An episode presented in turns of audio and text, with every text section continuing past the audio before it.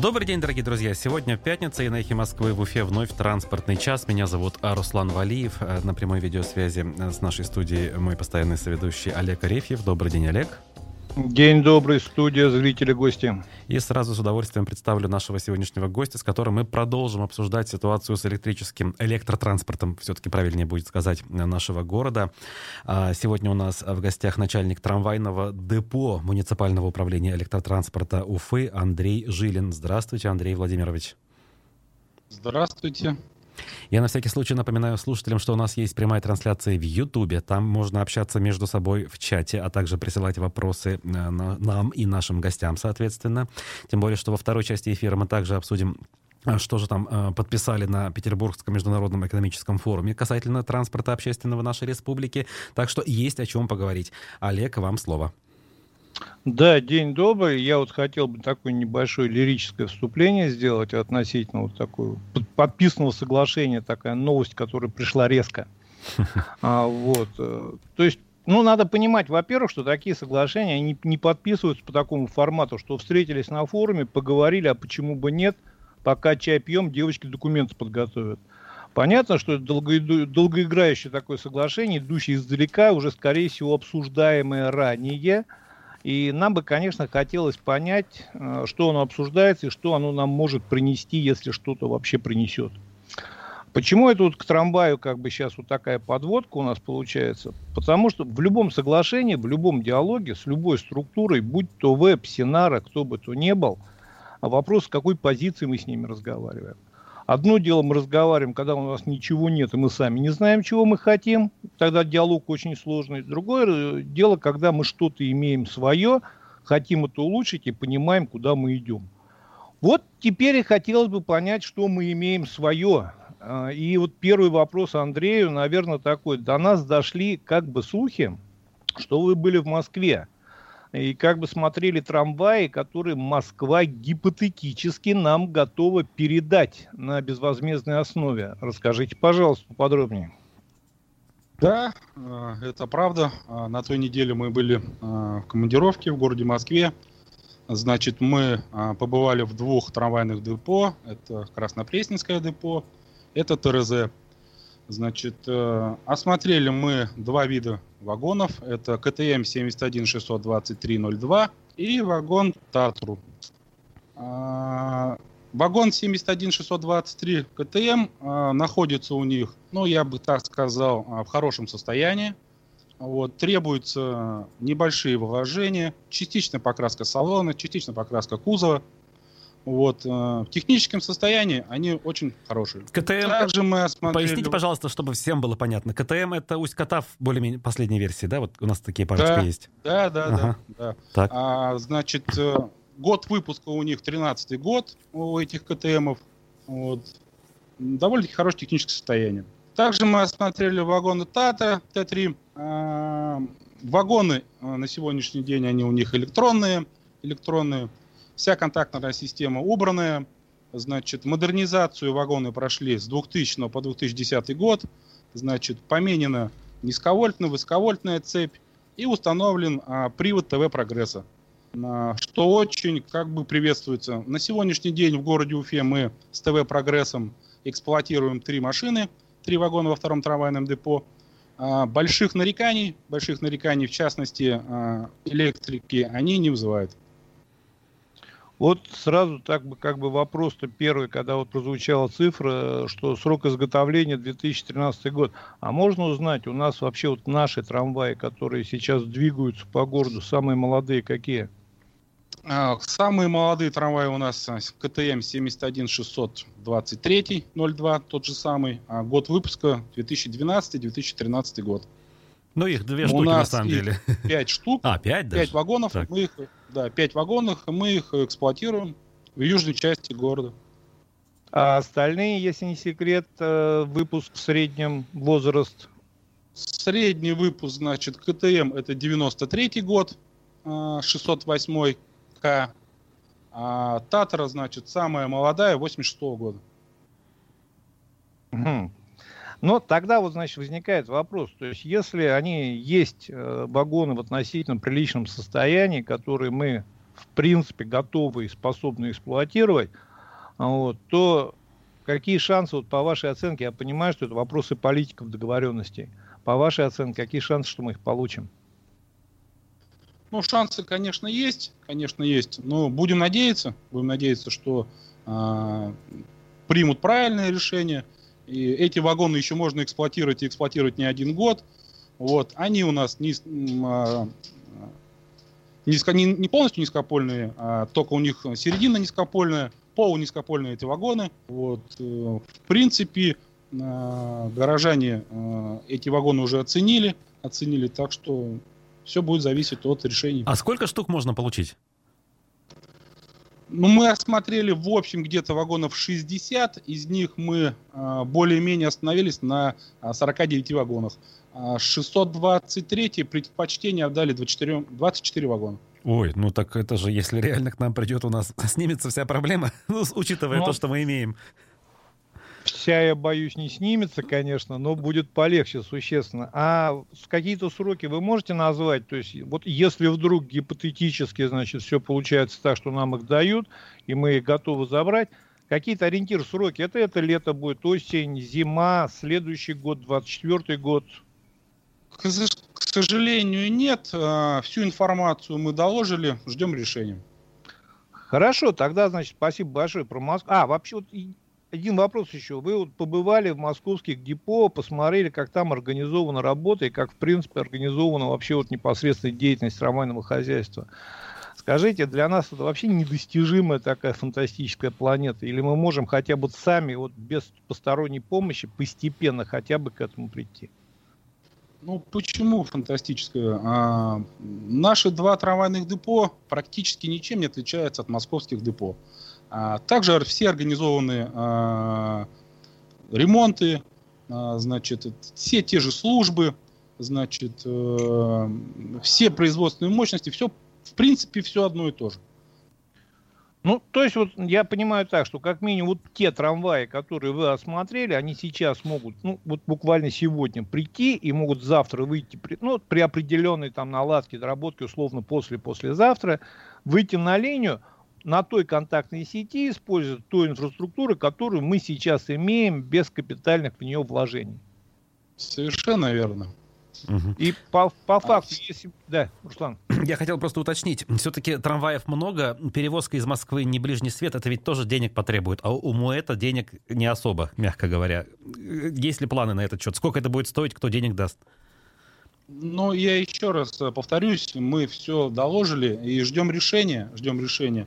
А, как примут решение, там а, без поддержки, наверное, администрации а, городского округа, ну, мы там не, себе не сможем позволить. Тогда вопрос такой, вот я понимаю, что будет определенная проблема с водителями, то есть как вагоновожатыми они называются. Этот вопрос как-то мы сможем решить, потому что, ну, в связи с определенными событиями мы должны понимать, что, к сожалению, народ у нас стал уходить, и трамваев меньше стало, и вожатых стало – это решаемый вопрос. Если вдруг, дай бог, нам передают эти трамваи. Ну, на сегодняшний день, значит, э, учебный комбинат э, будем набирать еще водителей, будут обучать. Значит, э, те вагоны, которые мы посмотрели, наши водители на этих вагонах, существующие же водители есть в штате, которые, они все отстажированы, они все имеют право выезжать на них на линию. Проблем перед стажировки уже не будет. То есть так, ну тогда вопрос, вот возвращаемся к тому, что мы имеем. Вот мы сейчас обсуждали гипотетически возможно то, что может быть. Вот на сегодня, вот просто в двух словах, ситуация какая? Вот что мы сегодня имеем, в каком оно состоянии, вот я понимаю, без, без детализации по каждому вагону и все остальное, в целом просто вот. Ну, на сегодняшний день мы имеем парк, значит, э, с износом э, 98%. Вот, э, на сегодняшний день, значит, эксплуатируем вагоны такие, как ЛМ, э, два вагона у нас ленинградские, КТМ 7162302, значит, КТМ 71608К, КТМ 71608КМ, 70, КТМ 619А, вот, э, также в эксплуатации у нас находится а, вагон РВЗ, это сетеизмеритель ходит. Но износ, конечно, большой. Ну вот и вопрос как раз в том, что насколько до нас дошли слухи, то что значит сейчас у МУЭТа в принципе нет средств на эксплуатационные платежи, то есть на ремонт, на содержание, на все остальное. Я понимаю, что какое-то время еще за счет набранного запаса мощности вы продержитесь. Но это же не может быть бесконечно. То есть вот мы сейчас говорим о том, что придет 50 трамваев, возможно, что возможно придет какая-то там инвестор или еще что-то. Мы вообще доживем до этого времени? То есть трамвайная наша сеть, она до этого времени счастливо доживет сама или нет? Ну тут у нас э, будет все зависеть от, э, наверное, ремонтного персонала, значит, как э, мы сработаем, как мы э, будем поддерживать, как водители будут эксплуатировать на линии. Конечно же, без э, каких-то вложений все это будет с каждым днем все хуже и хуже. Вот. Э, без значит, э, безрасходных материалов. Это практически невозможно будет эксплуатация подвижного состава. Вот, вы ну знаете, вот, э, вопрос да. от слушателя как раз, видимо, сюда. Здесь немножко больше не о подвижном составе, а об инфраструктуре, но все же. Спросите, пожалуйста, гостя, имеет ли он влияние на принятие решения по замене трамвайных путей? Например, на бульваре Ибрагимова при капитальном ремонте дороги не предусмотрена замена путей. Вот, кстати, актуально ведь, да? Заодно бы сделать все сразу. Ну, к сожалению, э, по замене трамвайных путей мы решений таких я, по крайней мере, не принимаю. Но мы, значит, э, ежесуточно выезжаем, э, поддерживаем тот, те рельсы, ту рельсоспальную решетку, которая на сегодняшний день у нас есть, имеется. Вот. Но сказать не в хорошем состоянии, но вот как минимум удовлетворительном. Ну вот, возвращаясь к первому вопросу, который до этого мы обсуждали, вот, допустим, денег не дали, вот просто не дали, вот реально, вот без паники и без каких-то розовых очков, сколько еще дней, недель, месяцев будут выходить трамваи, когда они станут? Вот если денег, вот мы, допустим, мы понимаем, что сейчас на уровне города, там на уровне республики идут э, серьезные обсуждения, вопросы, значит, помогать, не помогать, как помогать, мы очень надеемся, что будет принято решение, что надо помочь и спасти, потому что, еще раз говорю, не имея ничего, очень сложно разговаривать на пустом месте. Ну, допустим, решение не принято, тянется. Сколько дней еще без эксплуатационных платежей проживет трамвайное депо? У нас на сегодняшний день уже и так подвижной состав встает, встает где-то примерно, наверное, вагона от трех до пяти вагонов ежесуточно выбывает с линии. Ну вот здесь и можно посчитать, сколько дней мы протянем. Ну, то есть еще тогда один момент, вот вам как специалисту непосредственно, вот, допустим, опять же, гипотетически, потому что мы пока можем только предполагать, информации как бы, к сожалению, нет ни у кого достоверной. Допустим, мы встали, довели до такого состояния, что мы встали. А, я понимаю, что постояв какое-то время, обратно запуститься будет, ну не то что сложно, практически невозможно. Вот опять же, с точки зрения специалиста, сколько может простоять депо без большого ущерба для дальнейшего возобновления работы. То есть, вот, допустим, я понимаю, что мы простояли два месяца. Это высоковольтное оборудование. Это, значит, которое должно обслуживаться подстанции, провода. Если всего это не делается, через 2-3 месяца мы запуститься, я так понимаю, уже просто не сможем обратно вернуть вот эту систему даже в том состоянии, в каком она есть. Я правильно понимаю или нет? Да, совершенно верно.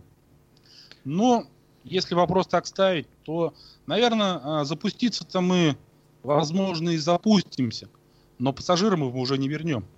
Кстати, про пассажиры и про объемы перевозок. Вот все уже вроде признали, что сейчас пассажиропоток меньше стал, просто потому что иной раз трамваев мало, люди отвыкли и так далее. Но все-таки вот сегодня один вагон, э, какую выручку дает э, в день? Э, ну, пусть будет средний. Ну, в районе трех с половиной, ну, четырех тысяч везет. Это чего, пассажиров или э, рублей? Вы мне спросили про рубли или пассажиров? Про рубли я спросил, выручку. Ага. Ага. Все понятно. Ну, где-то где примерно так. Угу. Ну, это, конечно, видимо, немного все-таки сравнивать. Но здесь, здесь, смотри, Руслан, здесь история какая. Мы должны понимать, что вот содержание всей инфраструктуры, депо, специалистов, техников, механиков. Это затратная вещь э, определенная. И имея на, на линии 5, 10, 15, 20, 30 вагонов, они должны вообще золотом, в принципе, привозить, чтобы это все содержать. Угу. То есть почему есть определенная надежда, что если, дай бог, все-таки будет принято решение о сохранении этой системы. Если мы надо... А я всегда говорю, что нам надо идти в Москву и просить эти вагоны. Мы можем мечтать о сценарии, можем мечтать о скоростном трамвае, но нам сегодня надо систему сохранить, чтобы она просто сегодня работала. И чтобы хотя бы начала выходить из минусов, чтобы нас ФНС перестали рвать, чтобы нас кредиторы перестали рвать, чтобы они увидели какую-то динамику. Вот для этого нам надо... Вот, да, кстати, вот, Андрей, вот вопрос в том, что вот очень давно хотел спросить. Вообще вот на данный момент ресурсы депо, на какой объем э, трамваев, вот, есть сколько мы можем получить, либо, значит, купить, то есть иметь трамваев, вот мы по троллейбусу услышали ответ. По трамваям какая цифра, вот, э, количество возможности обслуживания? Две, а, две площадки у нас, как вы знаете, это северная и южная часть. Значит, обе площадки могут а, принять в районе 150 вагонов. То есть в совокупности всего мы на данный момент можем иметь 150 вагонов и как бы эксплуатировать. По вашей оценке, это, в принципе, достаточный объем, чтобы хотя бы динамику вот экономики МУЭТа сдвинуть в нужном направлении? Совершенно верно, да. Достаточно. А, кстати, опять же про экономику. Сейчас где больше пассажиропоток и больше рентабельность? В северной части отдельной или в южной? Ну, как правило, в южной части пассажиропотока больше. Угу. Угу. Если было бы соединение север с югом, то мы бы, наверное, везли бы намного больше пассажиров. Понятно. Вот тогда вопрос как бы немножко такой с подвохом. А вот я понимаю, что мы сейчас разговариваем о тех трамваях, которые придут из Москвы и которые способны работать на той рельсо-шпальной решетке, на той контактной системе, которая существует. Но, допустим, даже рассматривая опыт других городов, вот я сейчас просто вот, чтобы не обмануть, ну, просто я читал вот историю по одному городу, где пришли, купили новые трамваи, современные, с электроникой, напичканные, значит, там все у них есть, красивые, блестящие. Но первое, они не смогли ездить по этим рельсам, потому что, значит, рельсы там состояние, ну, близкое к нашему, чего греха таить. Ну и плюс определенные перепады по напряжению, у них начала лететь вся электроника. А, представители завода, конечно, чтобы не устраивать истерик и скандалов, там образа- организовали отдельное подразделение, которое каждый день эти трамваи ремонтирует и снова пускает на линию. К чему этот вопрос? Вот наша сегодняшняя инфраструктура, да, те вагоны, которые придут из Москвы, я так понимаю, они, они способны работать в истории. Но если мы сейчас говорим о каких-то вот современных, передовых, новых трамваях, там, львенок, вот еще там, э, Синара, который планирует собирать, пока не собирает, а они смогут работать в этих условиях? Или пока мы... Вот даже еще один сразу же вопрос, потом дам долго отвечать.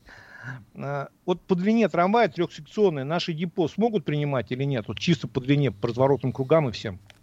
А, по депо-то проблем, я думаю, что не будет. Мы их и обслужим, и поставим. Но проблема в разворотных кольцах.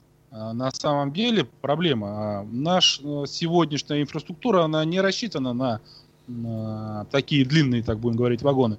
Нужно будет э, пере, переделывать разворотные кольца. Радиус, насколько... радиус маленький, не тот.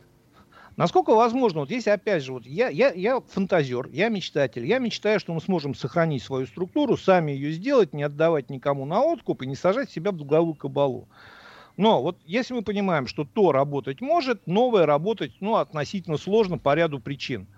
А, вопрос такой вам как технарю. Мы можем частично переделать, допустим, вот мы можем а, северную часть начать делать, ну и в том числе соединять ее с южной, а южную пока эксплуатировать в рабочем режиме.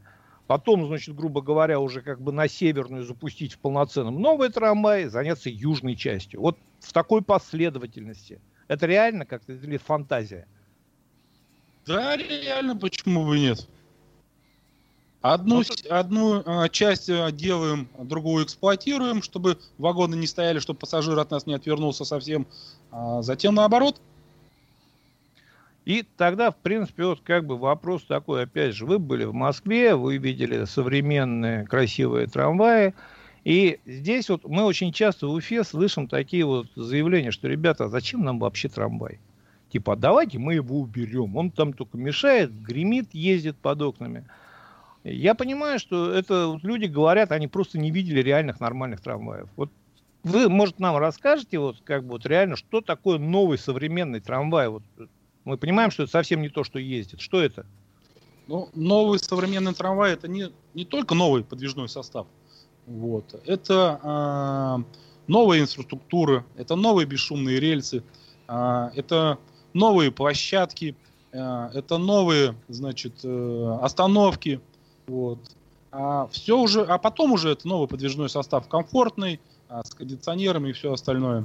В Москве мы э, проехались на Витязях. Витязь, ну, по моему мнению, очень хороший вагон, э, мягкий, комфортный, э, пассажировместимый, э, трехсекционный.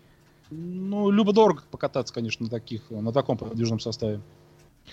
Тогда вот как бы вопрос к пассажиру потоку возвращаемся. Я понимаю великолепно, что в свое время отдав вот эту отрасль на откуп, грубо говоря, как бы так, частнику и в самостоятельность определенную, мы пассажиропоток довольно-таки сильно раздробили. То есть сейчас вот заполнить трехсекционный или даже обычный трамвай, ну обычный трамвай в час пик заполнен, в трехсекционный нам пассажиропоток надо собирать.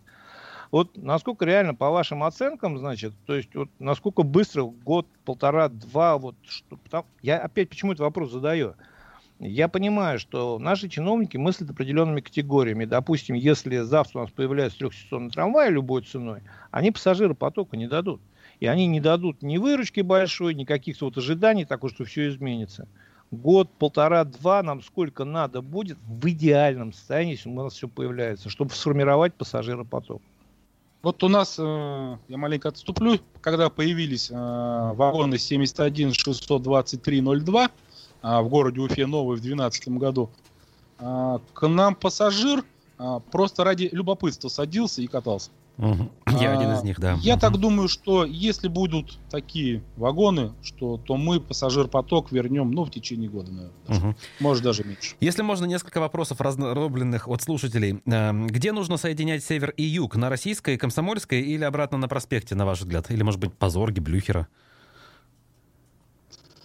Ну, здесь, э, как сказать, здесь, э, наверное, больше будет зависеть от э, решения города. Это понятно, но будет. ваше личное мнение, но вот как жителя города. Мое как... личное мнение, это, конечно же, проспект. Все-таки проспект, понятно. А, у кондукторов план 11 тысяч рублей, а то премии лишают, утверждает наш слушатель. Правда, неправда? Ну, не совсем это правда. А, премии их никто не лишает. А, значит, ведется а, корректировка каждый месяц, и все, что они заработали, не получают. Вопрос от пожилых пенсионеров, а, у которых зависли деньги на социальных картах Моэта Уфы. Деньги были заморожены после 1 января этого года. Что будет с этими остатками денег на картах, спрашивает нас слушатель, да. Конечно же будут вернуть. Сейчас а, вот решат проблему с финансированием. И также э, в, в пунктах выдачи все это будет опять организовано. Угу. Понял. Все, спасибо. Вопросы пока кончились.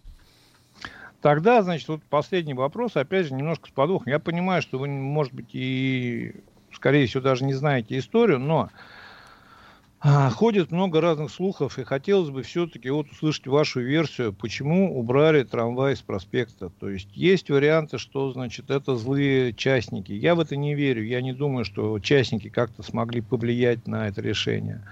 Но ведь оно ведь откуда-то взялось. То есть, либо мы планировали вообще систему похоронить и как бы уже начинали ее разбирать. Логика какая-то была, вот по вашему мнению или по вашему знанию? Но это же было лет 12 назад, наверное. Все СМИ везде писали и говорили, что проспект из-за трамваев стоит в пробках. Вот. Э, в то время и пришел как раз э, частный перевозчик а, с новыми машинами, с новыми газелями, комфортными, быстрыми. Ну, наверное, на мое мнение, наверное, в то время это было, может быть, и правильное решение.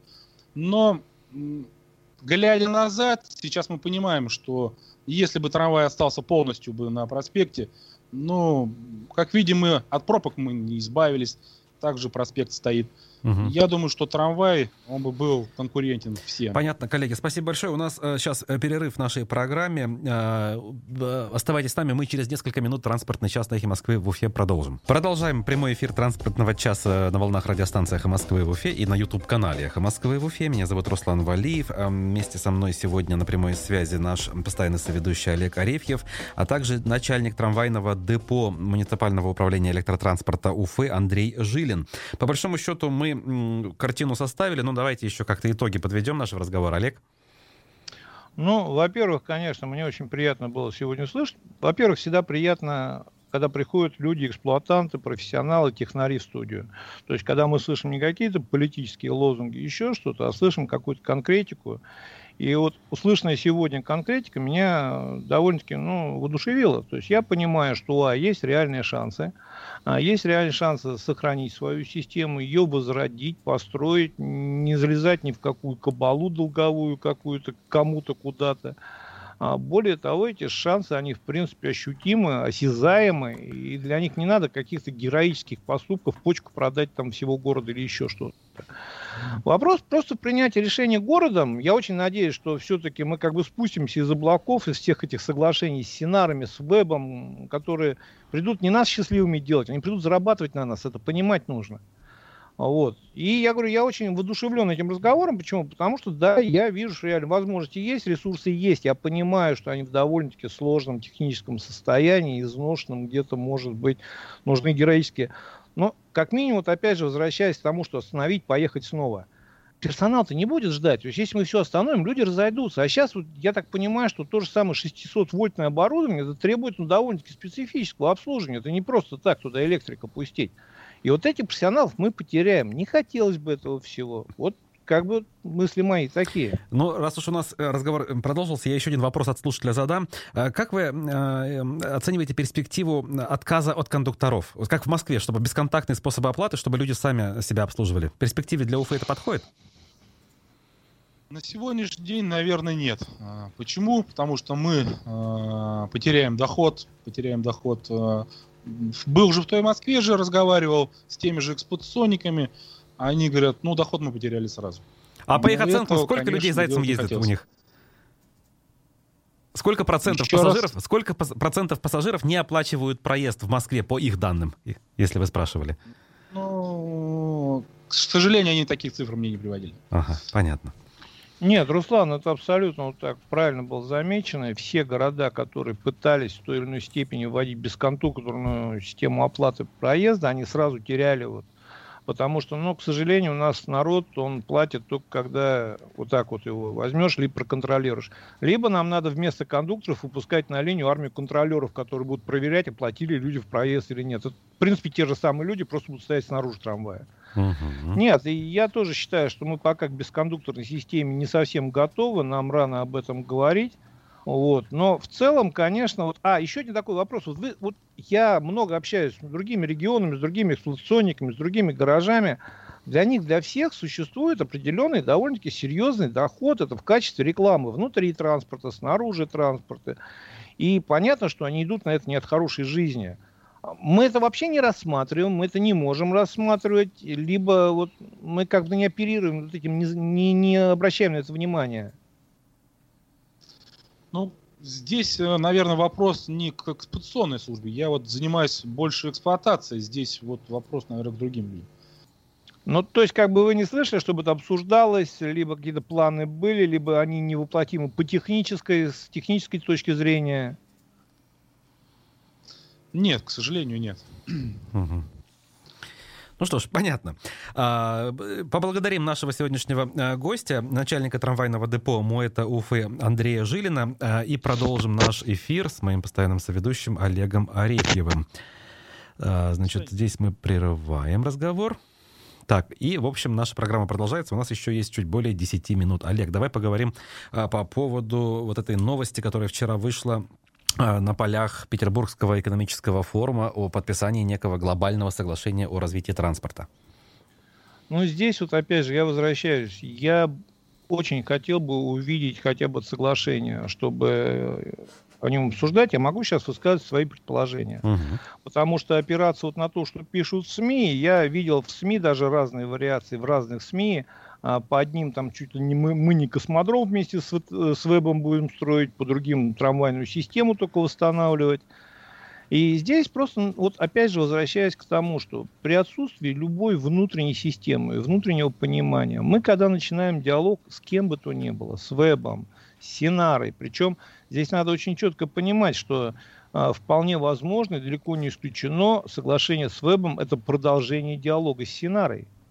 А, то есть это, не, это два соглашения, которые по факту скорее всего, не противоречат друг другу. Там ведь система какая? А, Синара приходит в город, в регион, строит трамвайные пути, но строит она это все только частично на очень большую часть своих денег. Все остальные деньги это либо государственные, либо вебовские. А, точнее, вот веба по государственным программам дает эти деньги. Не исключено, что это соглашение было гарантией региона – за то, что, значит, эти деньги Синара получит обратно. То есть, как бы вот веб дает Синаре деньги под гарантию региона. Угу. Если мы разговариваем об едином операторе, здесь вообще все кверх ногами встает, потому что единый оператор у нас есть. Это центр организации перевозок. По сути своей, это как раз тот самый единый оператор, который мы собрались создавать с вебом. И по, по логике по своей, зачем создавать новый, хотя опять же, вот если мы смотрим на уже успешные, относительно успешные, либо, скорее всего, а, кейсы, которые в жизнь зашли, то вебовский ярко, четко читаемый проект – это Тверь. То есть в Твери как раз веб планировал, создавал, обновлял парк и, значит, делал вот полностью систему транспортная, базируясь на едином перевозчике, как раз едином операторе. Но а, давайте посмотрим. Во-первых, по Твери, но если мы берем в динамике в сравнении с той же самой Пермью, которая тоже прошла уже довольно серьезный путь в транспортной реформе, совсем в другом направлении. То есть они по-другому. Вот это два вот сейчас, на данный момент, Пермь и Тверь, это два вот примера, которые шли своим путем. Пермь, она оставила управление транспортом в городе, сама управляет, сама, значит, нанимает, договаривается, строит маршрутную сеть, ее оптимизирует. В Твери по-другому, они передали это на уровень региона, то есть в Твери всем транспортом по Твери занимается регион, то есть Тверская область, вот, непосредственно как наш Минтранс, если передать. И если мы смотрим показатели итоговые, Пермь намного приоритетнее. То есть и по плане цены проезда для пассажиров. И в том числе по Твери сейчас идет та же волна жалоб по, значит, перерывам между автобусами, что приходится долго ждать, что вечером не ходят. То есть, если взять вот консолидированные, в том числе экономические показатели, Пермь, она выигрышнее, когда люди сами начали делать, то есть понятно, что они привлекли внешних перевозчиков, еще специалистов, но они делали, контролировали все сами и управлял всем этим город. Если, но, с другой стороны, опять, если возвращаемся к Твери опять, в Твери ведь перевозчик-то по большому счету подмосковный. Я вам больше скажу, что 49% этого объединенной компании а, у компании из Красногорска. Угу. Вот, может быть так совершенно случайно. Если мы решили идти вот это соглашение о том, что мы встаем на путь Твери, Первое, нам придется тогда ну, практически сносить все то, что мы имеем сейчас. То есть эта система не подразумевает и не дает возможности строительства вот из тех кубиков возрождения, добавления кубиков, там еще, еще чего-то а, самим. То есть к нам придут люди и скажут, ребята, теперь вы работаете так, вот мы, значит, там вот 49%, 50% ваших, там 49% наших, мы берем операторскую деятельность, сами разрабатываем маршруты, сами, значит, все делаем. Но мы это же делаем не бесплатно, поэтому вы нам должны платить. Больше, значит, город должен платить, больше, а, значит, пассажиры должны платить. Мы пришли к вам зарабатывать. Мы сами можем зарабатывать. Я не знаю, почему мы не хотим этого делать. Я понимаю, что мы не знаем, как этого делать. Но мы вообще, в принципе, просто даже не пытаемся. Я вам ну, скажу, ну, говоря мы, Олег, мы сейчас имеем в виду тех людей, кто принимает решения, да? Не ну, мы, в смысле... Конечно, конечно. ага. Вот смотрите, интересные очень цифры. Э, вот на данный момент и Тверь, и Пермь, они полностью регулируемых, на, на, либо на контрактах. То есть на контрактах, когда цена устанавливается городом, и город доплачивает субсидию. Там одинаковая цифра, то есть где-то около 2 миллиардов. Город в год доплачивает на то, чтобы транспорт работал исправно, хорошо. Но самое интересное, цифра одна, а размеры городов совсем разные. Да, кстати, вот Тверь хотел сказать, раза... Тверь-то в два раза, ну, ага. Она в два раза меньше. Притом те же самые, вот я и говорю, что сам экономический показатели результатов реформы в Твери, они, я не говорю, что страшные, по крайней мере, там лучше, чем у нас. Вот если так смотреть. Но, в принципе, это не лучший вариант, если сейчас посмотреть в сравнении с другими регионами. И при этом мы к этой цифре должны быть морально готовы. То есть, если мы сейчас приводим какого-то оператора, мы должны понимать, что 2 миллиарда где-то в год мы будем доплачивать этому оператору, либо за перевозки, где-то около там полтора где-то миллиарда там, или миллиард мы будем доплачивать, значит, в трамвайную э, сценарии. Где-то там пол, сколько там, полтора-два миллиарда мы будем доплачивать за инвестиционный платеж за восточный выезд. Ребята, у нас, я сейчас скажу, вот, чтобы не быть голословным,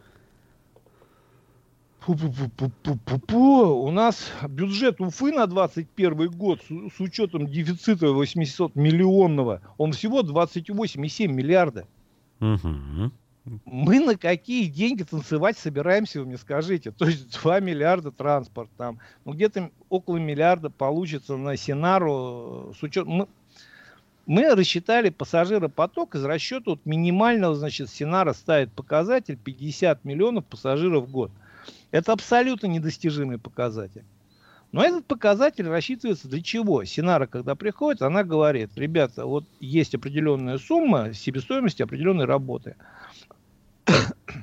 Нам выгодно работать, если мы перевозим 50 миллионов пассажиров в год. Вот меньше нам не выгодно. Поэтому, если мы перевозим меньше, вы нам доплачиваете вот эту сумму. 50 миллионов пассажиров в год мы в трамвай, тем более в одну или даже в две ветки, мы не соберем, вот даже в фантастических каких-то перспективах. Соответственно, разницу мы будем доплачивать сценарий. Мы будем доплачивать за восточный выезд. Я говорю, мы сейчас вот в какой-то погоне за непонятными какими-то победами, которых еще, в принципе, только на бумаге существуют. Мы вот, я говорю, по самым скромным подсчетам, на 4 миллиарда, где-то около 5 миллиардов повесили долговых обязательств на город при бюджете около 30 миллиардов всего. При, ну, пла- при планах отметить 450-летие, преобразовать город, построить и переделать дороги. Ну, там, я думаю и надеюсь очень все-таки, что там будут все-таки совсем другие деньги, потому что Казань, отчасти, вот когда мы смотрим на нее, пытаемся равняться и думаем о том, что стоит как-то ее поискать глазами, чтобы догнать, вот. Они ведь, в принципе, по большому счету, вот на всех этих спортивных мероприятиях, на универсиадах, на это, они построили свой город, по большому счету. Поэтому, если деньги там совсем другие, там федеральный бюджет, праздник федерального масштаба, вопрос в том, что как мы эти деньги используем, как мы их израсходуем. Если с толком, с пользой, да, мы от этого праздника получим очень много плюсов. Но вот то, что мы их используем с толком и с пользой, я очень сильно боюсь, что это наша фантазия, максимум. Потому что пока мы не можем, вот я говорю, даже элементарно базовую какую-то свою транспортную систему за три года транспортной реформы, которая идет, прийти к... По большому счету, вот вы же опять помните, был разговор, что мы мечемся вообще, вот мы плаваем как надувной матрас в проруби. Значит, недавно было, приедет генплан Москвы, мы разговаривали с Лексутовым, он приедет сделать там транспортную реформу. Они приехали, сели, значит, там в гостинице, сели, поговорили, москвичи почесали затылок, говорят, ребята, вот в том состоянии, что у вас находится, только вам все нарисовать где-то около 100 миллионов. А вы думаете, э, веб придет бесплатно нарисует? Нет, конечно, нам самим, у нас, я говорю, причем я же общаюсь с людьми, у нас специалисты-то есть в Уфе. Есть кого-то привлечь, кого-то поставить архитектором проекта. Еще вот все это вместе сложить, мы можем вот не отдавать эти деньги кому-то, мы можем это в городе их оставить и сами, более того, люди живут, вы же поймите, почему Казань, она развивается так. Я бываю в Казани, общаюсь с руководством Казани, и с, бываю на совещаниях. Я вижу их подход. Они строят для себя. То есть они не просто галочку надо поставить, нам нужен трамвай. Давайте вот отдадим Васе. Вася сейчас придет и сделает нам трамвай. Мы списали там 20 миллиардов, ура, все, мы сделали.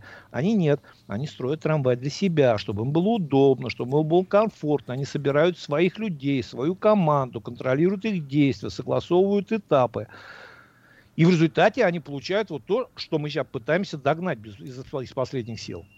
Я считаю, вот я говорю, я, можете, ну, пускай там либо зрители, либо чиновники считают, что я там как бы представляю интересы чьи-либо. Нет, я хочу, чтобы в городе был нормальный транспорт. Вот, кстати, по люди... поводу интересов, тут слушатель упрекает. А почему тогда в Казани трамваи сходят с рельсов каждую неделю? А я еще добавлю, иногда еще и горят. Нет, исходят и горят, но здесь надо понимать, что Казань, она как бы довольно-таки быстро идет, и понятно, что при этом быстром движении вперед существует определенные, ну, такие... В Казани то... И я же не говорю, что в Казани все гладко. В, Ка... в Казани и с автобусами проблем достаточно. То есть там проблем в совокупности их достаточно. Но когда люди идут вперед, они что-то решают, они решают эти проблемы, исправляют, приходят к какому-то результату. А мы в страхе перед этими проблемами, мы никуда не трогаемся, мы стоим на месте. И вот мы повернемся так в Москве, ребята, сделайте нам систему. Они приедут, посмотрят, говорят, уедут. Мы Ой, так, ну, сценарий, давайте фактом. сценарий сделаем. Прошлым летом я ехал по улице Казани, и трамвай, который ехал параллельно, меня обгонял. я понял, что здесь удобнее ездить на трамвае. Там в некоторых местах такая рельса шпальная решетка, что трамваи там реально летают с довольно-таки приличной скоростью. Они везут хороший пассажиропоток, они удобные, они красивые. Да, есть и старые. Как и в Москве. Мы тоже, вот сейчас мы в Москве, мы какие трамваи забираем? Это же не специально для нас трамваи там подготовили. А, в Москве идет идет системная смена всех, вообще всего парка, то есть обновление. Они вкладывают огромные деньги, закупают реально современные, с кондиционерами, красивые трамваи. Вот то, что они снимают с линии, не то, что там у них около забора стоит, а то, что они снимают с линии, они отдают другим городам. И часто, вот как нам сейчас объяснили, человек съездил, посмотрел в довольно-таки приличном состоянии. Uh-huh. А по математике перевозки я вам скажу, я как бы немножко с этим и сталкивался и связан, где-то в среднем трал – а перевозка одного трамвая, ну вот на Уфу где-то 150 тысяч будет стоить. Mm-hmm. Ну, относительно можно, да, воспринять. То есть это не mm-hmm. фантастические деньги такие, что там, по крайней мере, намного дешевле, ну, да. чем их покупать. Ну что, Олег, у нас минута до конца, давайте уже какие-то выводы сделаем и будем закругляться. Ну, вывод один, ребята, давайте сами, давайте восстанавливать свою систему, делать для себя, чтобы она была удобная, красивая, чтобы люди ездили с удовольствием. Не будет никто при, пришлый э, делать для нас хорошо. Они придут все зарабатывать. Понимать на это надо. Вот и все. В принципе, как бы резюме мое. Спасибо большое. Это были а, Олег Арефьев, Руслан Валиев. Всем хороших выходных и до новых встреч. Пока.